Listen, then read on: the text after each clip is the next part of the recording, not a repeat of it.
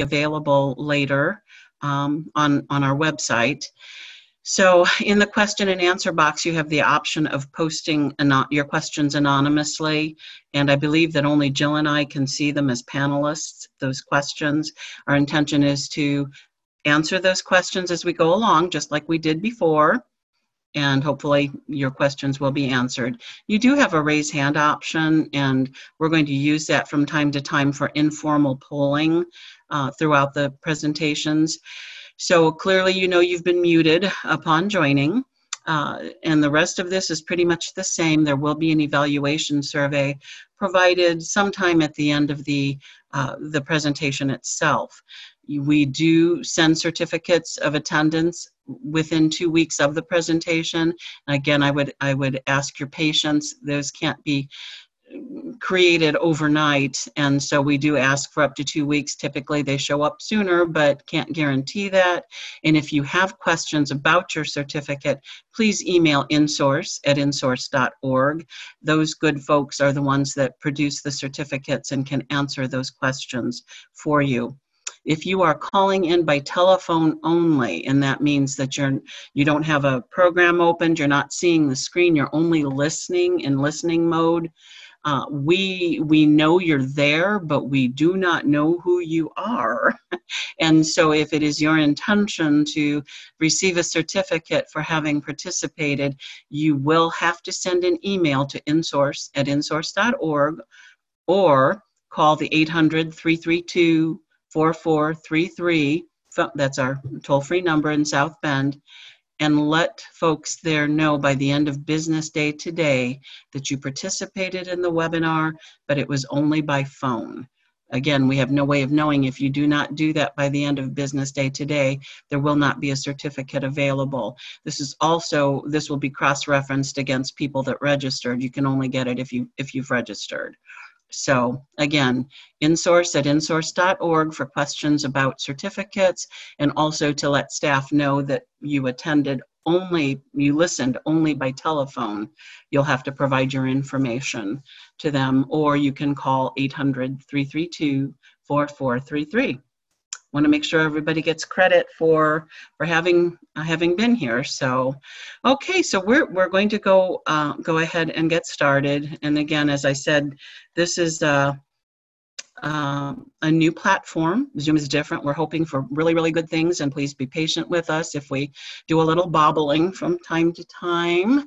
Um, hopefully, you can all hear what you need to hear, and hopefully, we'll be able to help get those questions answered for you we're in the midst of doing a summer of transition series of webinars related to topics uh, regarding kids that are going to be transitioning out of high school into the adult world. Now, you may have a child that's younger than high school, they may be in junior high, they may even be in grade school. And it's never too soon to start thinking about transition because ultimately the purpose of education is to produce young young people that can um, be employed if, if that's appropriate for them, to live as independently as possible. And so everything that we do is with a view to trying to help parents and kids to, to achieve that. And so Special Education 101 is one of our in-source presentations, and we we offer this a few times a year simply because we always have new families joining us. Some of you, mm, this may be the very first time that you've special education has even crossed your radar. Maybe you have concerns about one of your children and wondering if perhaps they need to be evaluated by the school. Maybe you already have a child with an IEP, but you don't really understand the process very well. And so Special Education 101 is, it's a very basic presentation as, you know, the 101 implies, just kind of that overview of the process. But I think that we can fill in details sometimes that parents sometimes just don't just don't know necessarily. So some of you may be very familiar with this. It'll be a great review for some of you. It may be the first time you're hearing it. Welcome welcome and let us let us help you and that's that's what we're here to do. I have to do the legal disclaimer. InSource is not a legal services agency, and we don't provide legal advice what we can do is to help you to understand the special education process, to help you to navigate it, to help parents to understand that they do have rights and responsibilities in this process, and to sometimes brainstorm ideas that parents might present to schools in, in the process of trying to secure an appropriate individualized education program for their student. So there are a lot of things that we can do, but we are what's called a parent training and information center. And if you need legal resources, there are some there is some information that we we can provide to you. Parents always have the right to seek uh, the advice of competent legal counsel. A little bit about InSource. As I mentioned, we're a parent training and information center. We were founded back in 1975 and initially it was founded by a group of parents that had children their, their own children that had disabilities up in south bend. And these parents kind of banded together to to help one another and also to try to figure out what this new law was that said that kids with disabilities had the right to be educated with their typical peers. As strange as it sounds now there was a time when many, many kids with disabilities were not educated at school with their brothers and sisters and, and their neighbors. And they're allowed to by law now. So these parents banded together to try to help one another. The federal law, the Individuals with Disabilities Education Act, mandates that all states have at least one parent training and information center or PTI to help parents to understand that special education process. InSource was one of the first five parent centers to get that grant back in 1975 and we've had it ever since and it's it's pretty remarkable. We love helping families we love trying to educate them and to help and to support them as they support their children. We're part of a national network and our services are free to parents which is pretty remarkable too our current funding is through the Indiana Department of Education and the United States Office of Special Education. And those are that, that, funding takes the form of grants, and all of those grants have requirements such as collecting uh, demographic information. So when we ask you to, to register we're, that's part of our grant requirement, and that allows us to continue to offer free services to our families. There are a lot of ways that InSource can help families throughout the state. We have regional offices throughout Indiana. Most of us cover multiple counties. For myself, I cover the south half of Lake County, plus Newton, Jasper, and Pulaski counties in northwest Indiana. Jill covers many counties further south and west, and most of us cover, like I said, multiple counties, but we kind of live and we get to know the, the schools and some of the administrators and it helps us to help parents uh, when they attend meetings and as they advocate to get services for their children. So some of the ways that we assist is by talking with parents on the phone. Parents often have a lot of questions. This is a confusing process. Can be very frustrating and that's something that that folks like jill and i can you know you talking to parents on the phone we can often answer those questions or provide some things for parents to think about. Uh, we also send a lot of information for parents to read um, different documents that can be useful we do parent training classes. This webinar is a type of, of training. It's a webinar, but we also do in-person trainings. And if you go to our website at insource.org, you can go to our training calendar and see what trainings are being offered at any area around the state at any given time. We do sometimes attend case conferences with parents, but we are a parent training and information center. And so our main focus is training and educating and supporting parents. So at, at our website, insource.org, we've got lots and lots of resources and publications. It's almost it's almost overwhelming. There's wonderful information there. And I really hope that you will go and spend some time looking around. Something that I'm particularly proud of is we've got some uh, online recorded videos of, of trainings that you can watch in the, in the convenience and privacy of your own home at a time that's convenient for you. And so you can learn about different topics regarding the special education process. We've also got a lot of our archived webinars, uh, webinars that we've recorded in the past that again you can watch at home if you can't attend a live presentation. So lots of great resources there. And then I've already mentioned that uh, calendar of training events that you can look at. You can also sign up to get on our list serve to be notified via email about various trainings that are coming up. We have a, a weekly um, email that we send out with all of the trainings in the area. We list our webinars, and there's usually an article of interest at the beginning of the, the email itself. And so if you'd like to, to get that notification, to keep yourself current on what's coming up with InSource, that would be a, a great way to do it. Get, get on that list serve. We really want you to eh, eh, be able to enjoy the full InSource experience. Okay, I always like to kind of start with, well, let's talk about what we're going to talk about. It's always good to kind of have an idea what the presentation is going to be about. I kind of went over some of that special education 101, just that basic overview of the special education process because sometimes even though we're in the midst of it ourselves with a child sometimes we don't fully understand that there really are steps in that process and lots and lots of details and of course we, we won't be covering too too many details today due to time constraints but we'll we'll try to hit on some of the some of the bigger pieces. We're also going to talk a little bit about the parents' role in the process because I've discovered that many parents don't understand that they really do have a place at the table. And I don't mean just sitting there and listening, but being actively involved, being fully informed, participating and helping to make decisions about services for their child. They, you do have a place at the table. And then, probably something most people are interested in is what happens when parents and schools don't agree.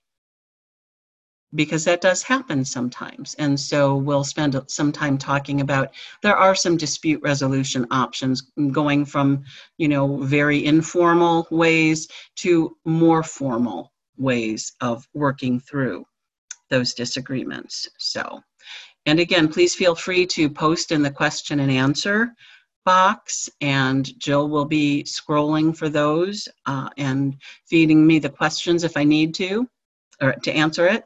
So great time to start getting your questions answered. So what exactly is special education? Well, it's education that is special, right? there's education for everyone, and then there's education that may have a little special twist to it. So it's defined, you know, and I, I really, I can't summarize this any better than the way it's written, so bear with me. I'm going to kind of read through this. Special education is a broad term that des describes specially designed instruction. That means instruction that's not general education instruction, that's specially designed instruction that meets the unique needs of a child who has special needs so that that student can benefit from their education. If they didn't have special needs, they would wouldn't need that specialized instruction. And you'll find on your goals that there is some reference to specially designed instruction and what that should look like. And then it goes on to say that these services are provided by the public school at no cost. Now, yes, you st still have to pay book rental for your child like any other child would. You still have to pay for whatever other um, fees might be out there for that all children have to pay. But when we're talking about special education, we don't have to. Parents don't have to pay for the speech therapy. They don't have to pay for occupational therapy. They don't have to pay for that special education teacher. They don't have to pay for that aide that might be assisting. So there's specialized services are at no cost to the parents.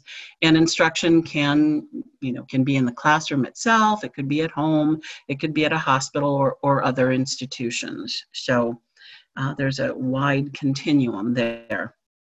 Want to talk a little bit about procedural safeguards.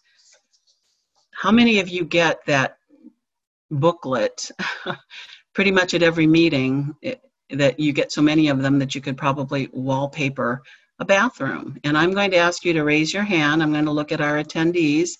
Raise your hand if you know what I'm talking about, procedural safeguards, those uh, the, the, the, the mini booklet that the school will give you when you go to case conference meetings. Okay, I'm seeing, seeing, seeing some hands coming up. Um, you do get those and you know we kind of laugh about it you know get so many of them we could wallpaper a room but the reality of it is we often don't fully understand just how very important these procedural safeguards are. We've got our bill of rights under our constitution for our country. This is not exactly quite the same thing but it's sort of a a list of our rights. And parents often don't know what those rights are. And so i always encourage parents number one take them number number two take them home and review them. And if you don't understand contact the school or contact myself or and we can kind of talk through it but these are your rights and you really need to know what they are and so basically this, these procedural safeguards affirm the rights of of, of a student's parents to be fully informed, which means you need to understand what's going on in order to make an what we would call an informed decision. It's hard to make a decision about you know what should go into an IEP if we don't really fully understand what that service consists of and, and how it might impact our child. So we need to be fully informed. We need to participate in the process. That means you need to be reading the IEP, you need to be attending the IEP meetings, you need to be asking questions when you don't understand, even if it's after the fact. You have your child has a teacher of record who's a wonderful resource for parents and helping them to understand what their child's day looks like and how your child is is performing and if they need additional supports. Um, it has to be, uh, or the fact that you are to be notified in advance um, before the school can do certain things. And that could be you know revised iep you need it you need to know in writing what the school is proposing to do and then either agree or challenge. There are certain times in the process when uh, parents need to give written consent before something can happen. And so you need to know what those times are. Um, you have the right to have information about you and your family um, held in confidence. In other words, it's not just spilled out to anybody, everybody, the teacher, you know, there, there's certain information that, that can be given out about all students, but when it comes to special education, especially, that's not some that's not information that gets shared with everybody. Parents do have the right to review their child's school records. I think most of us don't think about that. There's a wealth of information in your child's school records. It goes back from the very time your child first walked through the door, maybe even before if they had been out evaluated by the school or perhaps they were in preschool. It's a great source of information, and I encourage parents to review their child's records and make sure that they've got some of those same documents, if not all. And then the last right, at least here, is that parents and parents have the right to have their disagreements resolved in, in impartially and in a timely manner. So it's a really, really, really important um, right for parents. So I'm going to do another raise your hand sort of poll. I like to know a little bit about my families or my or the, my my audience, if you will. Raise your hand if you're the uh, parent of a child with with special needs. Okay, I see one. Okay. Okay. And you certainly are not required to raise your hand if you, okay, got several, cool. Okay, thank you. Okay, you can put your hands down. Now, how many of you are teachers or school staff? If you would please raise your hand. And maybe you're both. If you would raise your hand if you're teacher, school staff, somebody from the school. Okay, we've got some. Great, great. Okay. Please, you can put down your hand. How many of you work for an agency such as a case management service that works with families that have kids with disabilities or you know maybe you're with an ABA center or okay okay and so you understand. Oh, very good. Oh, nice. Okay. Yeah, we do have some folks with dual roles. That's great. Good deal. Yeah, I kind of like to know my audience because even though the information is still basically the same, sometimes we have different needs um, uh, for information from, from the training. So great. All right. Thank you so much for sharing that, folks. Okay. So procedural safeguards. Need to be sure that you pay attention to them. There are certain times that uh, the school will be providing them at least one time per year okay? Usually it's at your annual case conference. Uh, they must be provided the very first time that the parent requests um, uh, an evaluation or the student's referred for one. If a parent files a complaint, procedural safeguards have to be provided. If a parent files for a due process hearing, they have to be given a, a copy of procedural safeguards. If a student is moved to an interim alternative setting because of disciplinary issues, again, um, they're given a copy of procedural safeguards, and then if a parent requests a copy.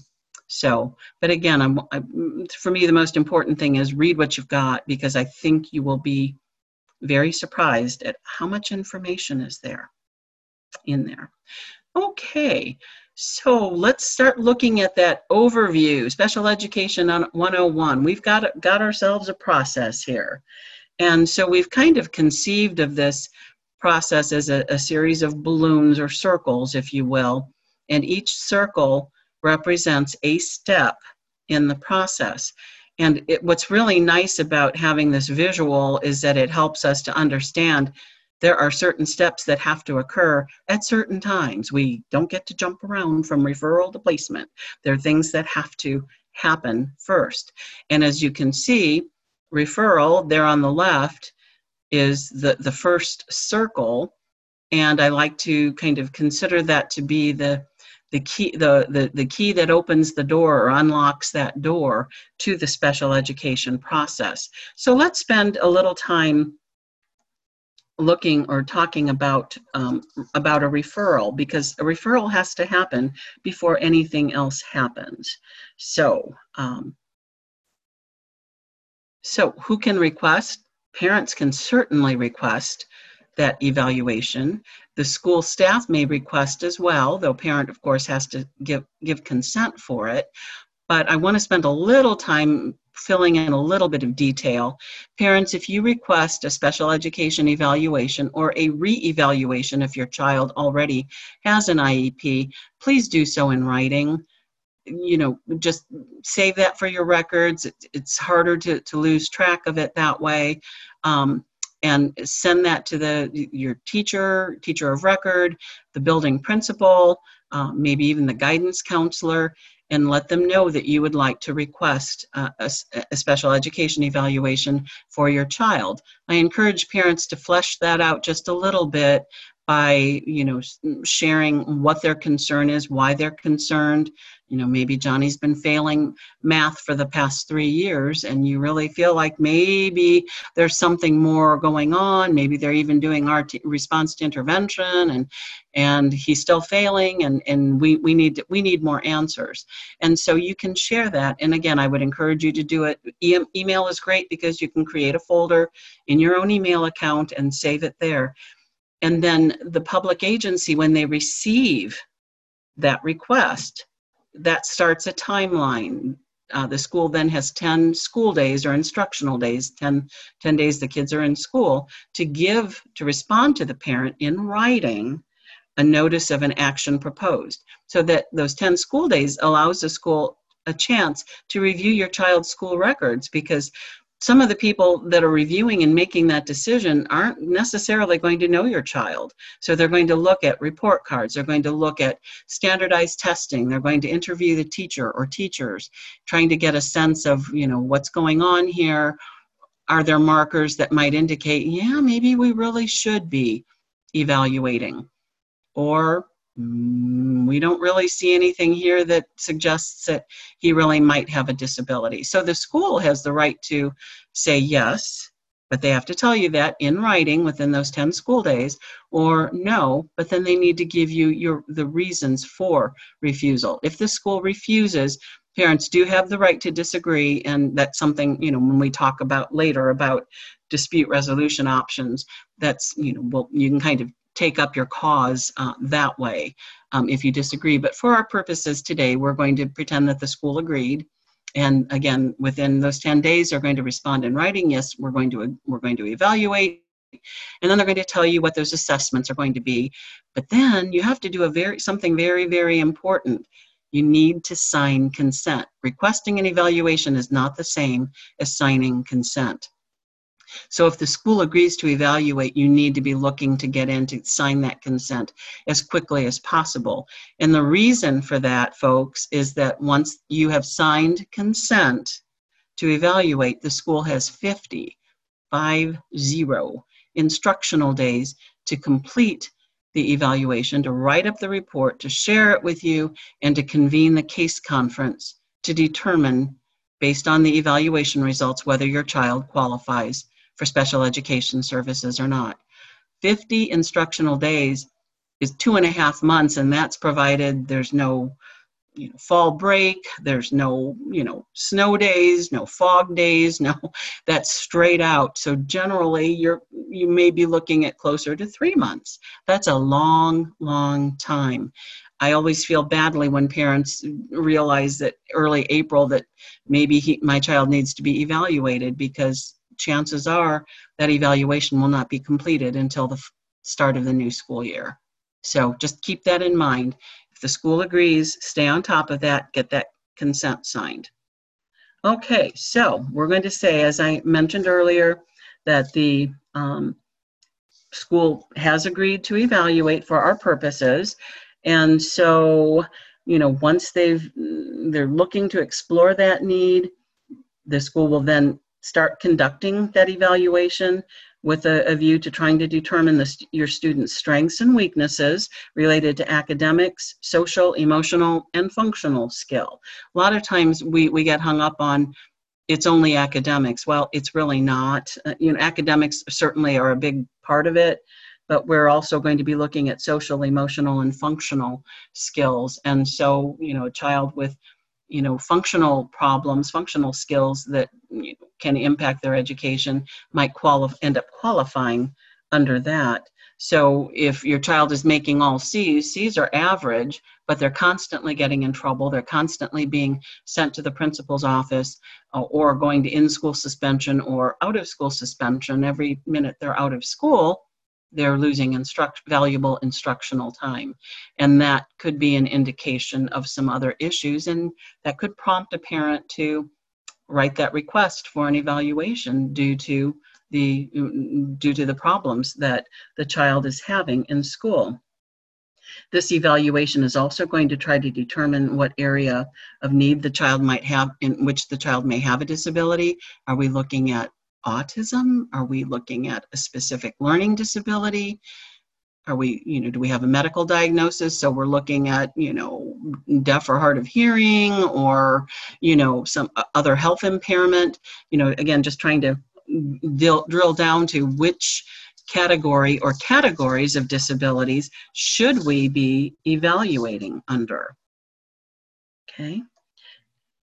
Please feel free to ask questions, folks. We're, we're good. Okay, so this educational evaluation is very, very, very important. It has to be done in the child's native mode of communication, whether that's Braille or if the child, if English is not a primary language, then it needs to be provided in the child's primary language to make sure that we're not getting inaccurate information because this child is being tested in English and he doesn't really understand English very well. It has to be accurate and it has to be appropriate. And when it is accurate, when it's appropriate, this, ev this evaluation should help to determine if, in fact, this, the child does meet the criteria to be eligible under special education. It should also provide information to determine exactly what the needs of that student are.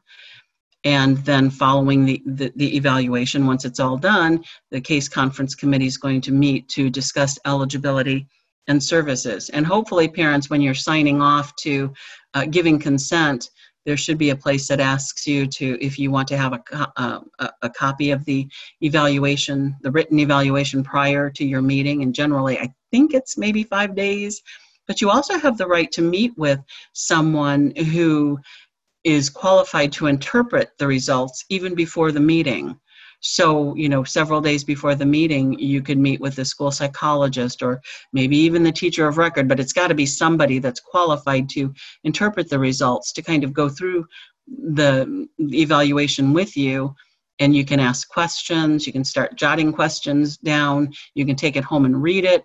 And then maybe when you actually come to the eligibility meeting, you'll be better prepared to get your questions answered and can maybe have a better handle on understanding what the, what information is contained there. Okay, so um, again, the case conference committee includes the parent as a part of the decision making process. So in order to be deemed eligible, the student has to qualify for special education and and or, and related services and the disability has to be shown again through this evaluation that it interferes with the student's academic achievement, the student's functional performance, or both. Okay, so again, not just academic, you know, we can't say, well, he's making C's, so we're not going to evaluate. Well, maybe, maybe not. There may be more to it than that. We're not just looking at academic achievement, we're also considering functional performance if, if there's a need to, or both. And so the evaluation process is designed to measure the amount of, of, of adverse effect. Kathy? Yes. We have a question in our question and answer box. Okay. Would you like for me to read it or would you like to go there yourself? Okay, I, I pulled it up. Thank you. Mm-hmm. Um, my son will be starting kindergarten in 2020. He has autism and is currently in ABA therapy at Lighthouse. What is a good time to request an evaluation? I was going to aim for, for February of 2020. Um, I guess my question would be well, no, I, I guess he's not receiving special education services as part of preschool.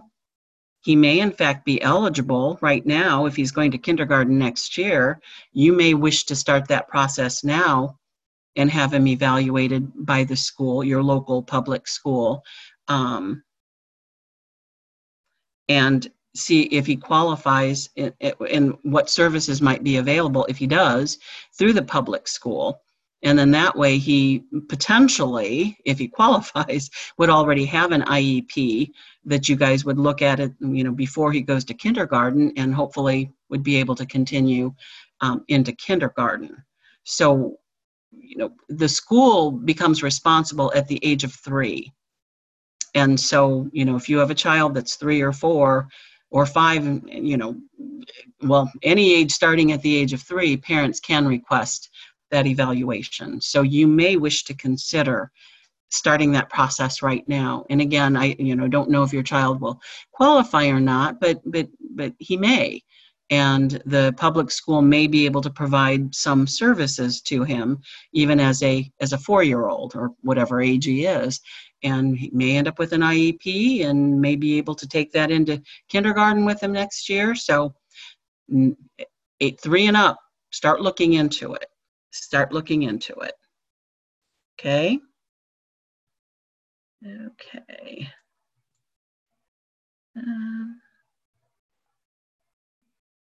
okay, um, and then he's getting speech through light through Lighthouse as well. We are interested in OT, but his schedule is so full right now. We were hoping hoping he could be, begin OT next year. Well, and certainly that that's your call as a parent.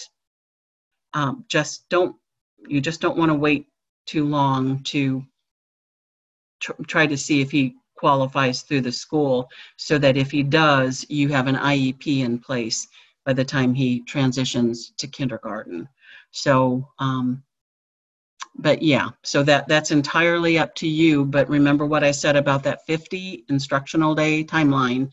You want to have all that done and in place probably before May of next year, just to, in, in, the event that he qualifies, just to, to kind of have something in place for him. So, okay, that's a great question. That's a great question. Okay. All righty. Okay, so these are the 13 eligibility categories in Article 7, Indiana's special education rules and autism spectrum disorder um, or ASD is a is a big one. We're we're seeing that more and more. Um, we're seeing a lot of kids with specific learning disabilities. That's a high incidence uh, category. Uh, developmental delay. I just want to mention um, this went into effect well almost two years ago now, but I'm so thrilled about it. We've expanded developmental delay beyond three to five years old for kids up to three until they turn nine, which means that you know a lot of our younger children have developmental delays and they can qualify for services under that but now that can continue on when they go into for, to, to kindergarten used to be we had to either find another category or the child lost services once they went to kindergarten but with that expanded age age time frame now um, it's uh, we're keeping kids sometimes where they where they really need to be. Um, orthopedic impairment, just what you would think. Emotional disability, yeah, we're we're seeing a lot of a lot of that. Cognitive cognitive disability is now um, in an intellectual impairment that just changed some of the terminology changed back in may get a lot of kids with speech language impairments um, other health impairment, we get a lot of kids with medical issues. ADHD is a huge one if it's serious enough, if it's having an, enough of an adverse impact on academic and functional performance. A lot of our kids will qualify under OHI. So, and traumatic brain injury is a brain injury that occurs after birth. And so, you know, if a child is injured in a car accident or someplace else. And again, if it has that adverse impact on educational or functional performance, they might qualify under that. Um, and the question is, what eligibility would sensory processing disorder qualify under? Well, that's a, a good question because uh, it, it's not a standalone category. And so typically, there's often other symptoms, if you will, or characteristics. We often see that under autism but again, the child, in order to receive related services, which is often occupational therapy for sensory issues, the child would have to qualify under one of these 13 categories in order to get related services. You don't get related services if you do not qualify under one of these 13 categories. So you often see it um, under autism spectrum, but you know that's a great discussion to have with the folks at school maybe the school psychologist and just kind of collect your data about what you're seeing um, and maybe what the teacher is seeing in terms of behavior and you know something if they've got a lot of sensory issues and it's keeping them from doing well academically or you know being able to maintain their behaviors or whatever appropriately in school you all need to be at least looking into that but that that's a great question but it sensory processing is not a standalone category of disability. In order to receive some sort of services for it the child is going to have to qualify under one of these 13 categories. But that's why you know it, it would be important to have that discussion. You know help me to understand. This is what i'm seeing. What could we be looking at in terms of a of an evaluation for special education? So okay so sorry, the, the answer is, well, not sure. okay, well, and the child has autism, so if you've got a medical diagnosis of autism, you could request special education evaluation under autism and then you know that those issues with sensory processing could certainly be looked at as a part of that and if it's determined that the child qualifies and that sensory processing is a need, then you guys could look at how could that need be met through the IEP. Okay. Um, if your child already has an IEP for autism, then you guys should be have should have been having that discussion already for sensory processing, looking at how is that manifesting at school? Is it manifesting at school? Um, Sometimes we see more of those behaviors at home than the school necessarily does, but not all the time. Uh, a lot of times schools see it and know quite know quite well what it is. So if you already have an IEP, you need to bring that up at your meeting and talk and talk about those issues. If your child does not qualify, um, does not currently have an IEP, and you're concerned about their performance at school, you can request a special education evaluation, and you can specify autism, but you can also specify your concerns about um, those sensory processing uh, issues that you're seeing at home and possibly at school as well. And you guys should have a discussion about what potential category of disability the school might be interested in evaluating them under. So if you've already got a medical diagnosis of autism, um, you've got a lot. You've got a lot to go on. Got a lot to go on to start with. Okay. So again, 13 categories of disabilities.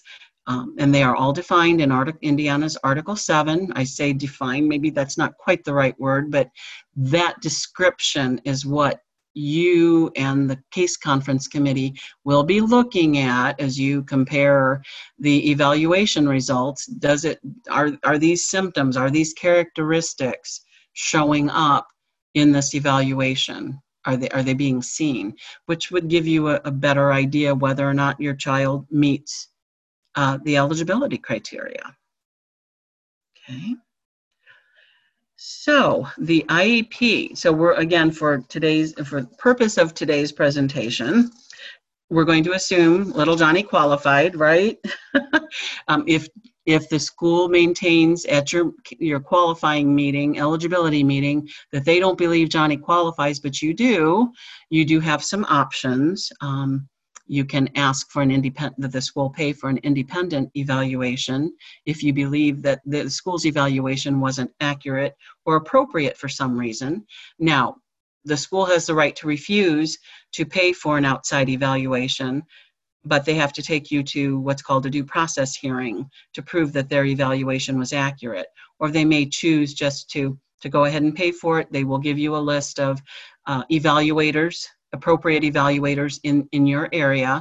And generally, the parent chooses who they're going to go to, and the school makes the arrangement for payment. But that independent evaluation would then, you know, you would come back and, con- and consider those results as you sit down again to try to determine if your child qualifies. Um, that's one one way to go. Uh, maybe you'll agree that Johnny really doesn't qualify based on the description in Article 7. But you're not going to know until you have that evaluation and you guys sit down at the table. Okay? So, again, for our purposes now, we're going to go with the understanding that Johnny qualified for services. And so now we're going to write um, this individualized education program or IEP. You know, we do love our acronyms. and it's a written document that's developed, reviewed, and revised by the case conference committee. So again, parents, uh, the, the correct school personnel are all there to be a part of that team.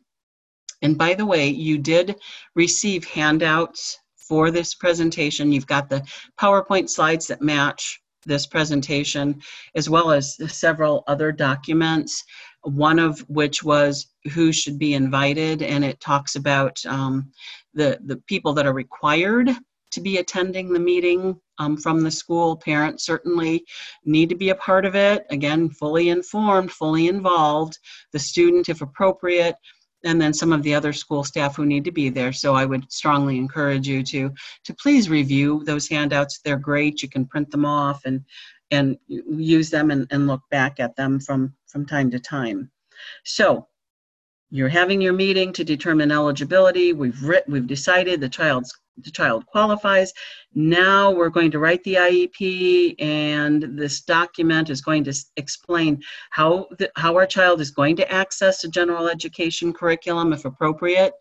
Um, basically, we believe most kids with disabilities should be able to be learning what general ed students learn, hopefully even in a general education class with appropriate supports and services. There are some students with uh, more severe um, intellectual impairments that may kind of take them out of that realm because they may not be able to do the academic coursework due to their uh, due to their particular disability but they will still have their own standards that they need to meet too. But for most kids they're going to be exposed to the general education curriculum they're going to we're going to hopefully keep them involved in a gen ed classroom help them to to learn what everybody else is learning and then within the IEP, we're also going to be discussing the special education and related uh, services that are needed to, particip- to participate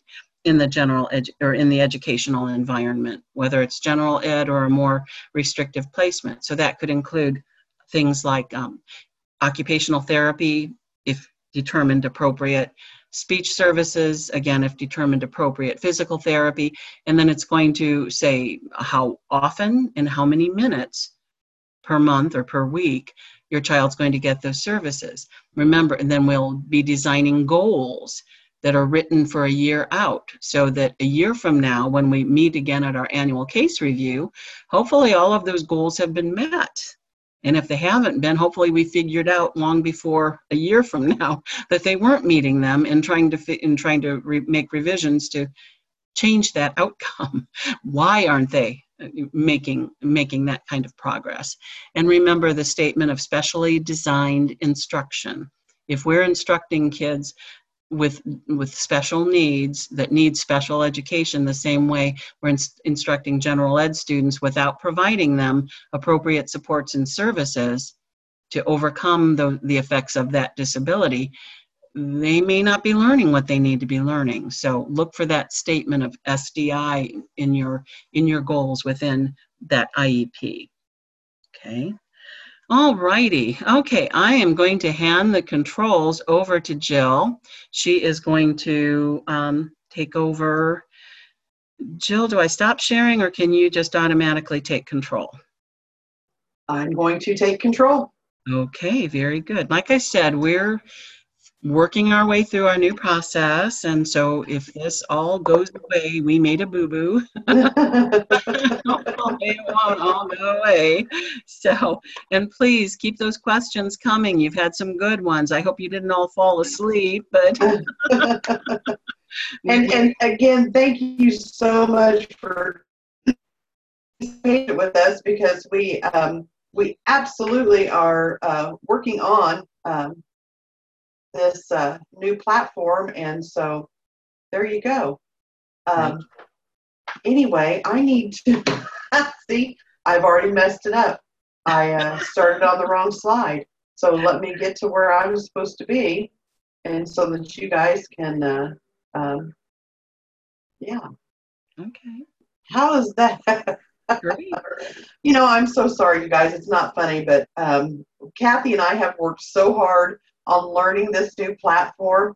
And I'm telling you, I woke up this morning at five o'clock just absolutely terrified because I was so nervous about starting. So, anyway, I hope everybody can see my screen and everything is good. Um, so, yeah, let's go and talk a little bit about our case conference committee members. So, who's going to be there?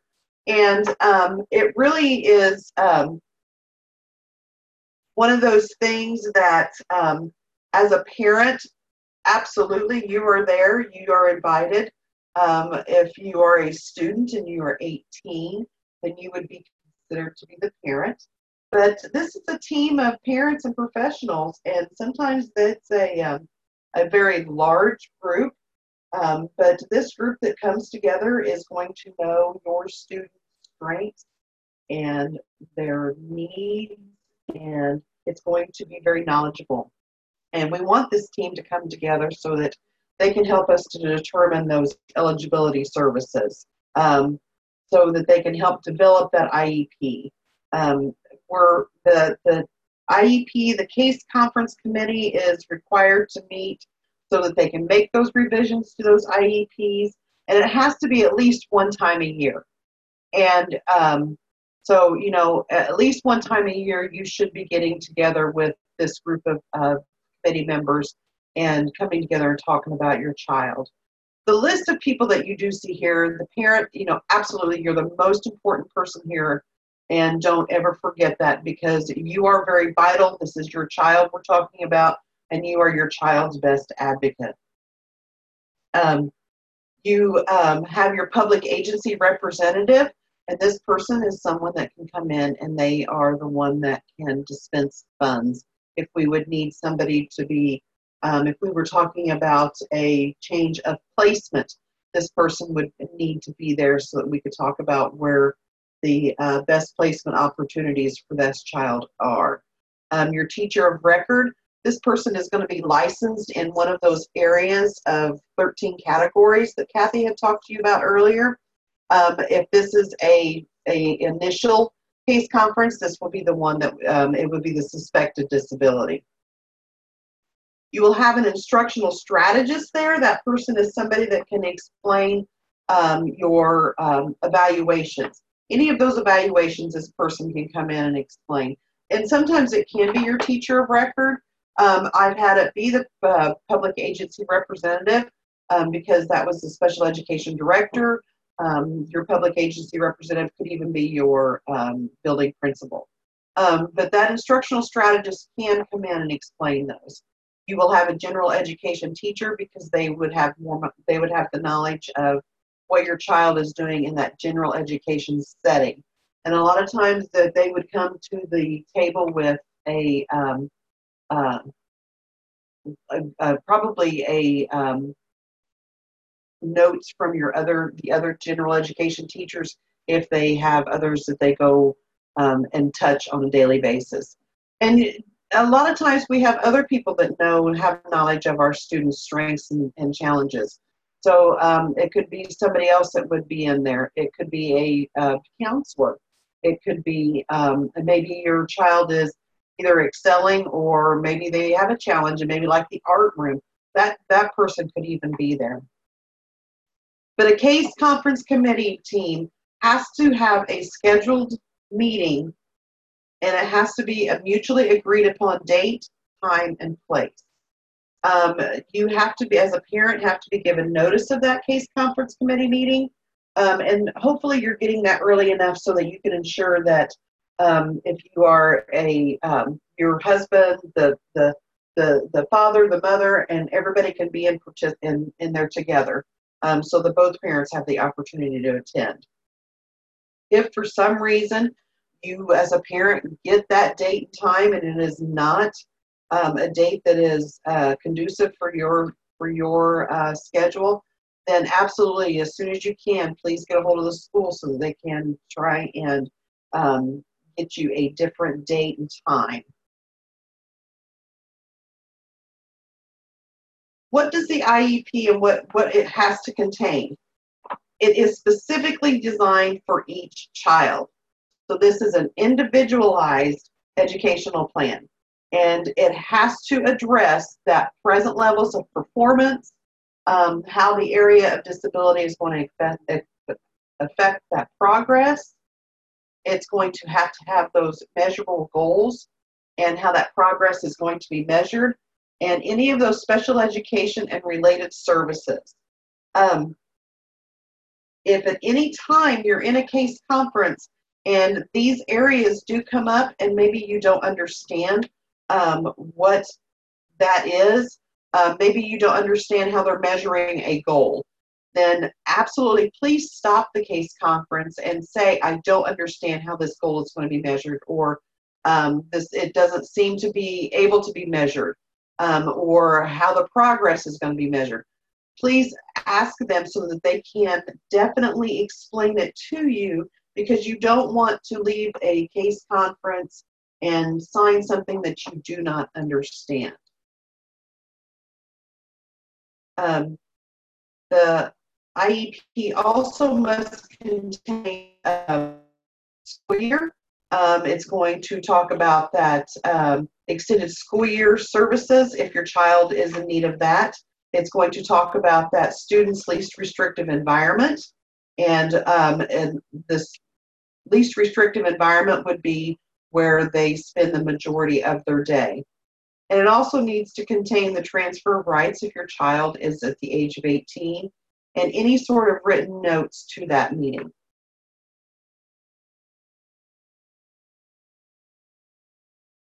So when we talk about finalizing an IEP,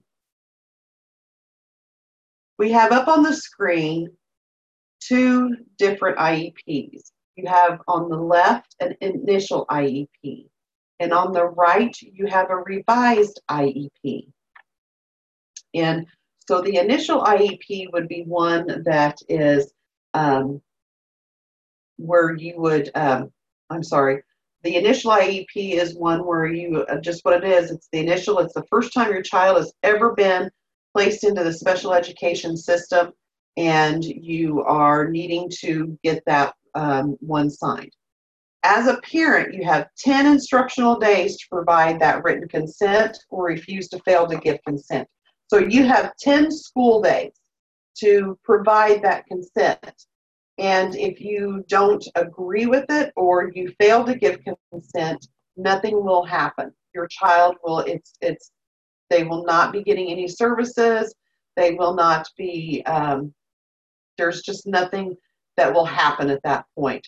You will need to come back to the case conference and um, have, you know, discuss the reasons why you don't feel like that um, the IEP is um, where it needs to be so that you can sign it when we talk about a revised IEP, and this is one that you've been in special education, this may be your 10th IEP that you've signed. Um, the parent, you have 10 instructional days to respond to the proposed IEP, and you can agree or you can challenge the revisions um, after you receive the proposed IEP. So you have those 10 instructional days as well. However, if you challenge the revised IEP, the previous IEP does go into, it stays in effect. and you really need to come together as a team and really work those out. Um, and to try and put into place uh, the reasons why you are challenging that IEP. But you need to remember that um, you need to remember that if you do not sign that IEP or you don't agree, you have to make some sort of um, note, let the school know that you are going to challenge it. Because if you do not cha- tell them, then your IEP will go into effect on the 11th day, that next day. So now let's talk a little bit about placement. When we talk about placement, we're talking about um, where the special education services are going to take place. So, where your child will be educated is where we're going to talk about. Um, I like to call it butts and seats. Where is your child going to be at during that day? Is it going to be in a in a placement of a self-contained classroom? Is it going to be a general education classroom with a special education push-in teacher? Is it going to be part of the day in a gen ed classroom and a resource room? So there's a various different ways that we can talk about placement. And um, again, this is an IEP, so it is very individualized on where that placement's going to be at. Schools are required to provide a continuum of placement options. And again, it could be a general education classroom, it could be a resource room, it could be, you know, um, like I said, a, um, even a um, separate classroom, that, like a self-contained. It can be a non-residential school, residential school. It could be even homebound or in that hospital setting. Placement services are going to look again different from each child. Um, so where they spend most of their time is where that services are going to be, where that least restrictive environment is going to be. Um, you know, it, and again, when we talk about these, always keep in mind that it depends upon what your child needs and where the support is going to be best for them. Um, um, some students, um, you know, it, it just depends. Homebound is on some options for some students, and that's their best, least restrictive environment. Um, again, schools are, are able to meet a variety of students' needs, and um, the schools, however, they're not required to provide all of the options. Um, they're only to ensure availability.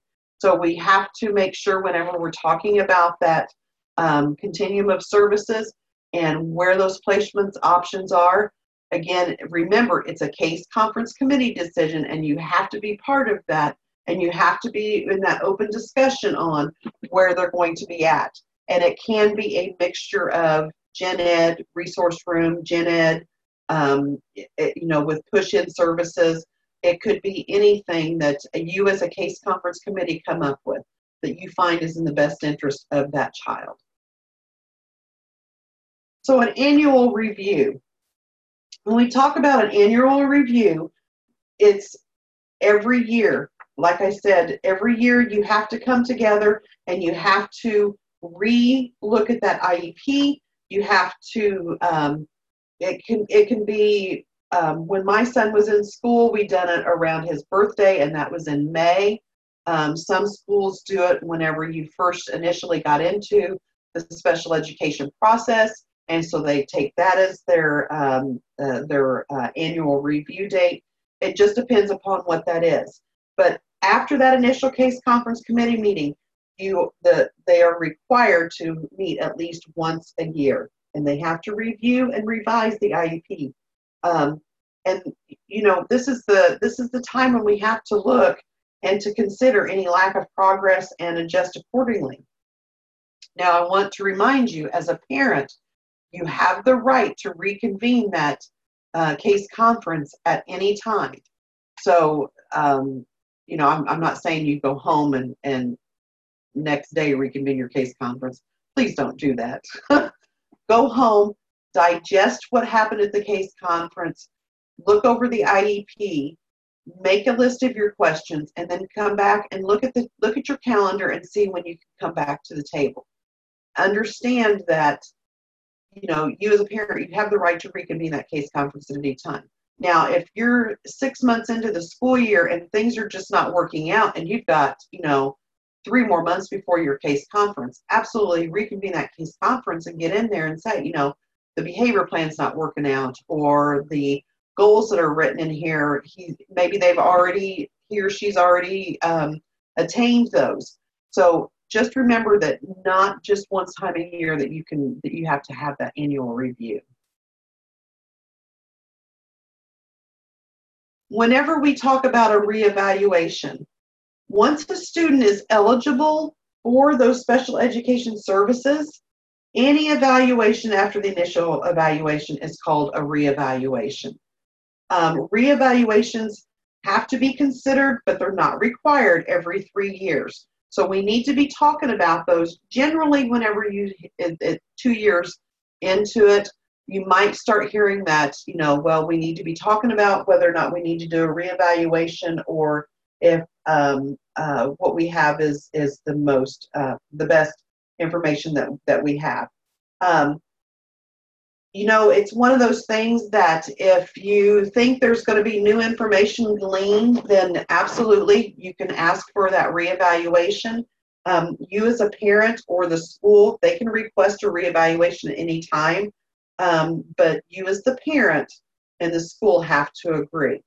So, you know, if, if, for some reason something comes up and you're into two years of your child's um, um special education process, and you feel like that there's something that's happening, or maybe there's a new medical diagnosis, maybe there is some um, um, some uh, real challenges that you're seeing come up in the school in different areas, then you may want to start talking to the case conference committee uh, about a reevaluation. See if there's something new that you're going to be able to glean out of that evaluation that um, will help you in order to plan for that I, that next IEP. So, what are the parents' responsibilities? And as a as a parent, you have the responsibility to participate. Um, you have the responsibility to to you know if you if you're able to be there to at the case conference when the school gives you that information of the the mutually agreed upon time and place, then please be there. If you cannot be at that case conference, please let them know that you're not going to be able to attend. You need to reschedule. Give them dates um, that you're able to be there.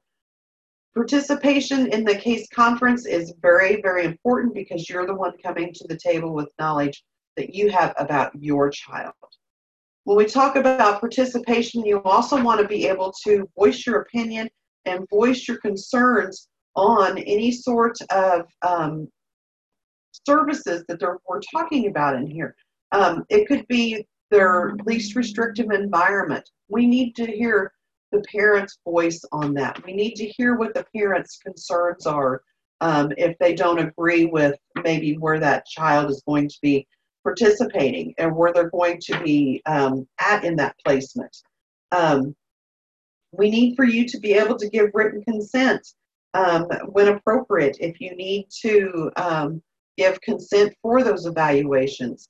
We also, um, to monitor those IEPs, because they are implemented, and as a parent, um, have those conversations with your kids when they, when they come home about their IEPs. And I'm not saying beat them over the head with it. That's not what I'm saying. But you will know, like if you start to see test scores that you don't think are are consistent, you know, have that conversation. Are they supposed to be in a pull-out situation? Were you pulled out? Did you have your test read to you? Those are things that you can ask them, and they'll be able to, you know, say, no, I didn't go to the resource room, or no, I didn't have any help with it. Um, so there's a good way to monitor the IEP. Um, you know, so there's different things that we can do. If you're a parent that you have a communication log that goes back and forth between you and the school, absolutely make sure that that communication is still there and everyone is documenting the things that you've requested in the IEP. Or maybe the school's requested that there be a communication log go back and forth. So we're just asking to make sure that parents, your part of your responsibility is to participate.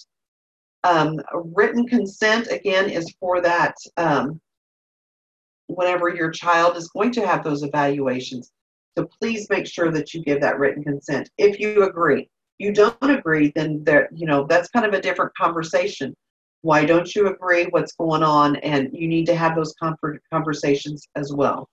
Remember, ultimately, you are serving as your child's best advocate, and even your even your teacher of record and your teachers, they're serving they, what they think is in your child's best interest as well. Let's talk a little bit about a home file. And for those of you that know um, and have heard Kathy and I talk before, you know that a home file is something that is extremely important to both of us. Um, my son's been out of school um, while he's 22, and so he's been out of school for several years now. Um, and and you all know that if you listened to me before, you know that I that file. It was a four drawer filing cabinet I kept everything, and that um, you don't have to necessarily keep everything, but you want to keep the most current. At least keep those most current things. And you'll want to keep like those evaluations. So let's say you had your evaluation three years ago, you still want to make sure that you have that so that you can keep that and because that is the most current information that you have. Keep those copies of your IEPs. And this way you can go back and reference IEPs um, from even this year's to last year's. Maybe you get home with the new IEP and you want to compare to see what those goals were or to make sure that the goals, same goals aren't being written um, or, you know, see what the progress is. So it's very important to keep those IEPs and keep those report cards because those report cards will also give you information on those grades. You know, um, we all want our kids to be, you know, um, scholars, Rhodes scholars, and everything else. Um, but I, I average is C, and this way, if we get our report cards, and we can also determine, we can see what that progress is on those by those grades. Any of those state and local assessments, whether it be the IREAD, I step, ISTAR, whatever that local assessment, NWEA, keep those results too because again you can compare these from year to year to see how the progress is now it's not going to be apples to apples because obviously you know it's growth is going to be there and whenever we talk about like the nwea it's going to be on what that child's year is and what that child's um, what the the national norm for that age group is but you can still make out different um, assessments and you can make out different ways that they are growing.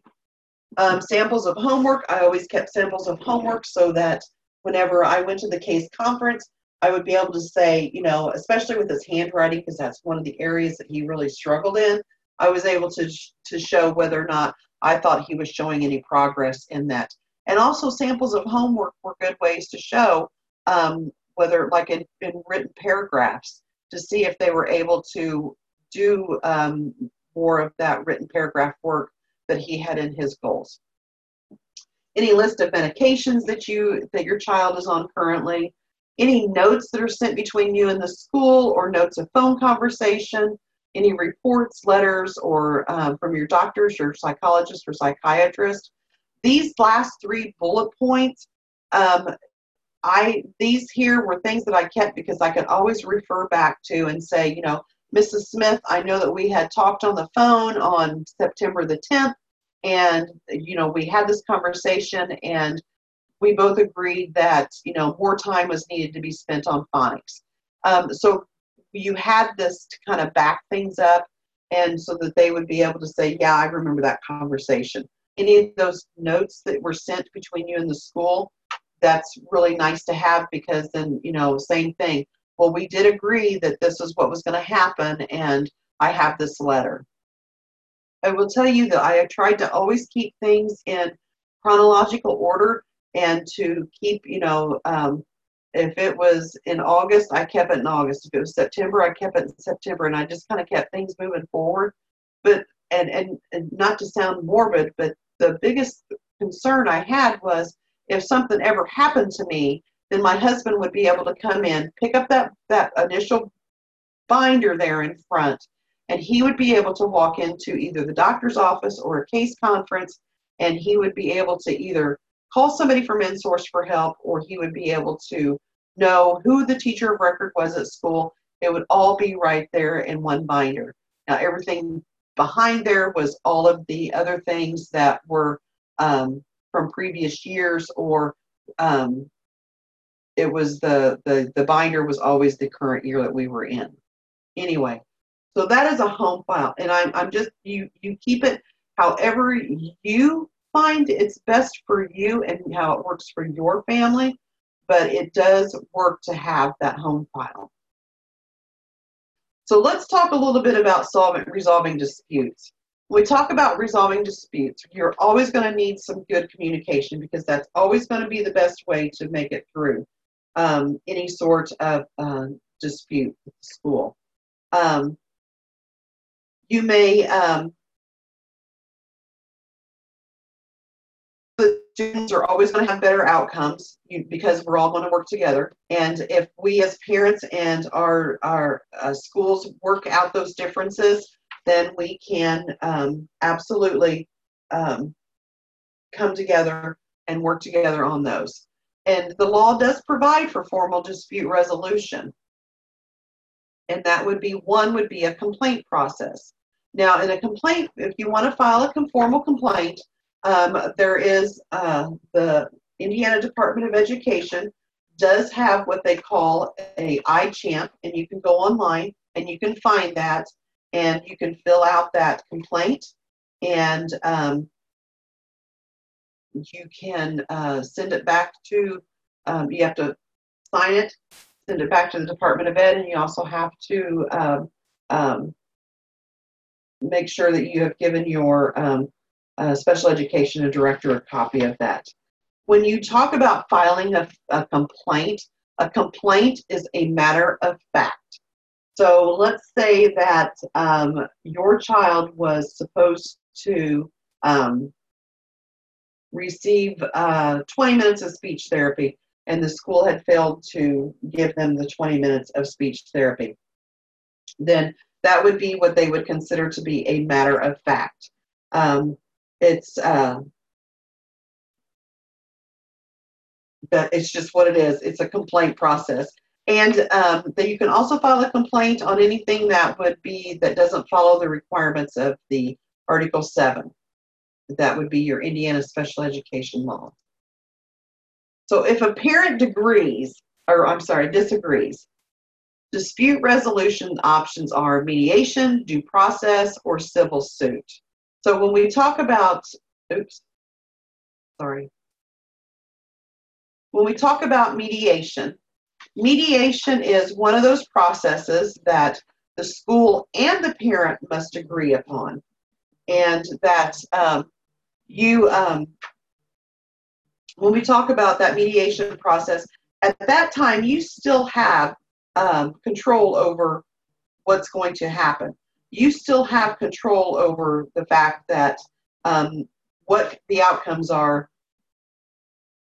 It's it's your processes because when we file a complaint, a hearing or a um, um, a complaint investigator is going to be the person that determines the outcomes of that.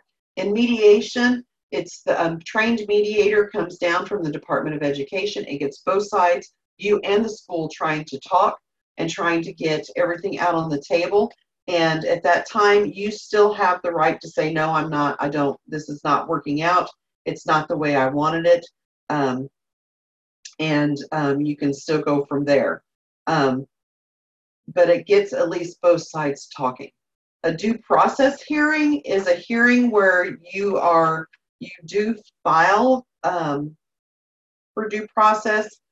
Same thing as you fill out a paperwork, and then the school assigns, or I'm sorry, not the school, the Department of Education signs assigns a hearing officer, and that hearing officer is the one that determines the outcomes.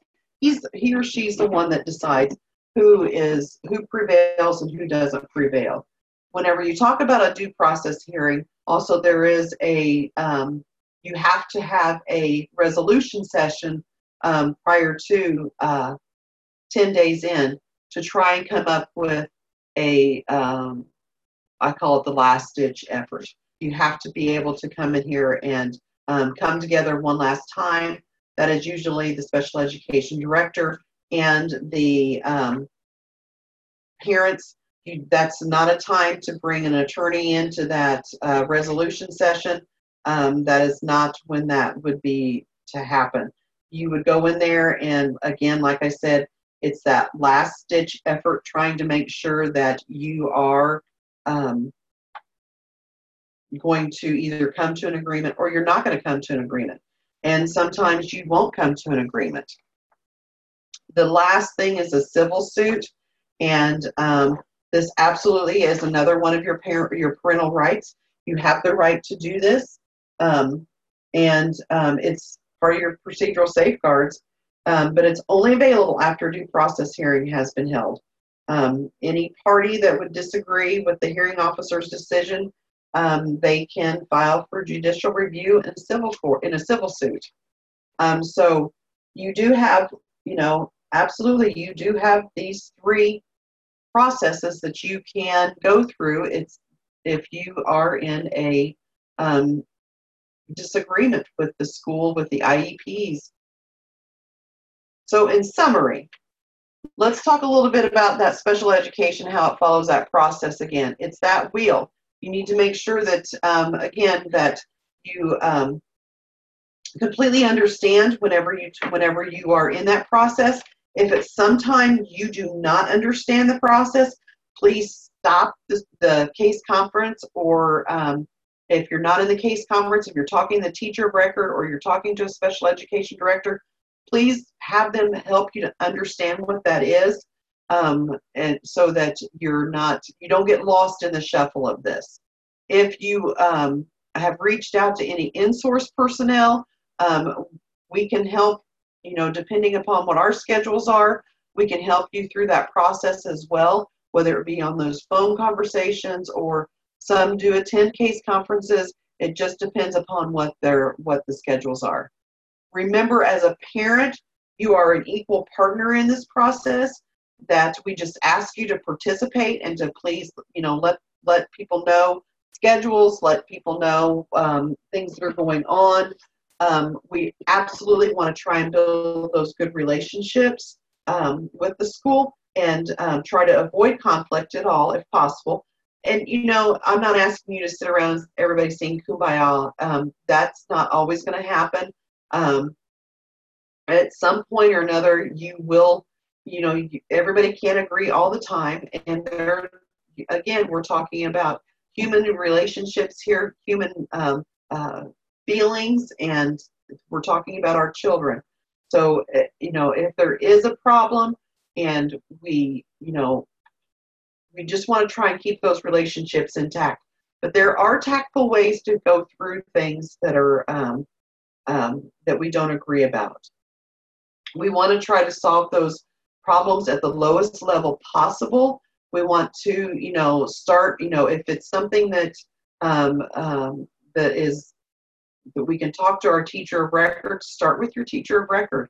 Sometimes it may start with a general education teacher, and you know you can even start at that at that lowest level point. Um, it just depends upon what the problem is, but treat, please try and uh, resolve all of those problems at that lowest level possible, and then go up from there. And then at any time that you need to utilize any of those dispute resolutions, please utilize them too, because absolutely those are um, part of your um, your rights as a parent. So, but just to make sure that you do understand um, that you do have those rights. Um, real quick, I'd like to go over we call a parent support volunteer program. Um, if any of you would like more information on this, or do you feel like that um, you would like to maybe help other parents, or you can even assist um, the staff like Kathy and I um, when we go to workshops and fairs. Um, and you can also attend case conferences to support parents and students, um, just like the in-source staff does. We do give ongoing training and support um, there's a regular newsletter. Um, there's social events, and there's um, it's just a, a, good opportunity even to help other families to make a difference. I don't see any questions that are in the in the um, question and answer box. Um, I don't see any either, Jill. Okay. This is your chance, folks. Okay, well, well, we'll keep watching for a couple minutes and I'll just do some, uh, some closing thoughts. Thank you so much for joining us on our first inaugural Zoom webinar. we should all get a, a, a, medal for participation. We appreciate your patience um, with us as we uh, endeavor to learn this program a little bit better. Just want to remind you about the survey that will be coming shortly uh, regarding the presentation itself. We, we do appreciate the feedback. It helps us to make improvements as, as needed and as appropriate. And also, I did, we do have four call-in users. This program does identify that. However, again, it still does not identify who you are. So for those of you that called in and listened only by phone, we don't know who you are. We know you joined us, but again, uh, in, uh, email insource at insource.org. Again, insource at insource.org. Or you can use your phone and call 800 332 4433. Again, 800 332 4433. And again, either call or email us by the end of the business day today and uh, you'll and identify yourself that you were a phone in only user so that you can provide the required information and hopefully you'll get your certificate. Certificate should follow sometime within the next two weeks. If you have questions about those jill and i don't do the the certificate so we can't answer those questions. However uh, insource at insource.org if you reach out to them they'll be able to to assist you in that so uh, our next webinar will be uh, Tuesday, September 3rd, and it will be on preparing for the Special Education Case Conference. We like to do that after Special Ed 101. It seems to be a nice a nice segue, if you will, from Special Ed 101. What can you do to better prepare for your child's upcoming case conference? And a lot of really great information to share. Okay, I'm, oh, I do. We do, we do have a question that's been posted. And it says this might not be appropriate for this 101 seminar webinar, but I have a child who graduated high school in 2017, but going into college. Have any info for students going into college? Um, Actually, Christina, there is a, um, uh, we have a list on our website, and you know what? My brain is just not working today. That um, you can, Kathy, you know what I'm talking about? The um, Yeah, we've we've got uh, it might be under transition. If you type in transition under the in in the uh, search box, um, it might be listed there. I mean, we've got a, a lot of resources. The hard hard part is trying to find exactly where they fit neatly. Um, in the website itself, we've got a college survey. that's it. That's it. Okay, that college survey will give you if your child is in the state of Indiana and going to school here in the state of Indiana. Um, type in, you can go to that college survey and you can look for their school, and it will also give you the um, the person that um, we have information on the person that they could even talk to at the college. On um, they wouldn't necessarily have a IEP; it would transfer to a 504 and that person would be able to help them um, navigate through that college and what they would need as far as um, their um, accommodations is for, for lack of a really better term than I want to say. But your student, your child is the one that is going to be the driving force for that. And they are the ones that are, they're, they are, um, um, they're the ones that um, have to drive that. So they're the ones that would have to say, I get extra time, I get this. That has to all go through that college, and um, that person that would be listed there would be the one that I would say start with first. Okay, and if you, um, depending on, I don't know where you where you live at or anything, but if you need help with finding that college survey, you can uh, go on to the under the staff and figure out where you live and you can um, call the person that's in your area and they'll be happy to help you find that survey on our link. Um, Ashley, a 504 is the federal, um, it's a, um, um, it's not an IEP, it's with the federal, instead of having an, instead of having an IEP, and it would be the federal regs, the federal laws on a 504. Um, but the Indiana Special Education Article 7 is the IEP.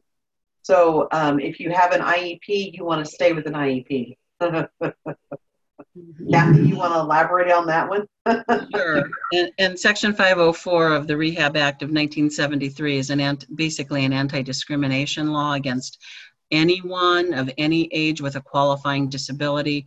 There is a specific piece regarding kids in school. So some kids that maybe don't meet, don't have a, a severe disability as a child that requires special ed services often will qualify under with a 504 evaluation.